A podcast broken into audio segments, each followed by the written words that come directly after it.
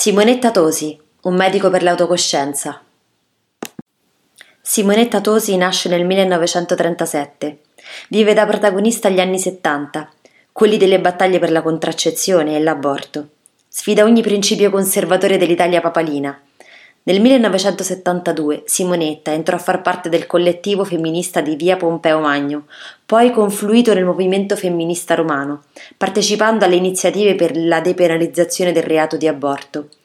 Due anni dopo aprì nel quartiere romano di San Lorenzo il consultorio autogestito di via dei Sabelli numero 100, che divenne sede del CRAC, Comitato Romano per la liberalizzazione dell'aborto e della contraccezione, e del collettivo femminista San Lorenzo, espressioni dei gruppi della salute della donna che proliferarono negli anni 70.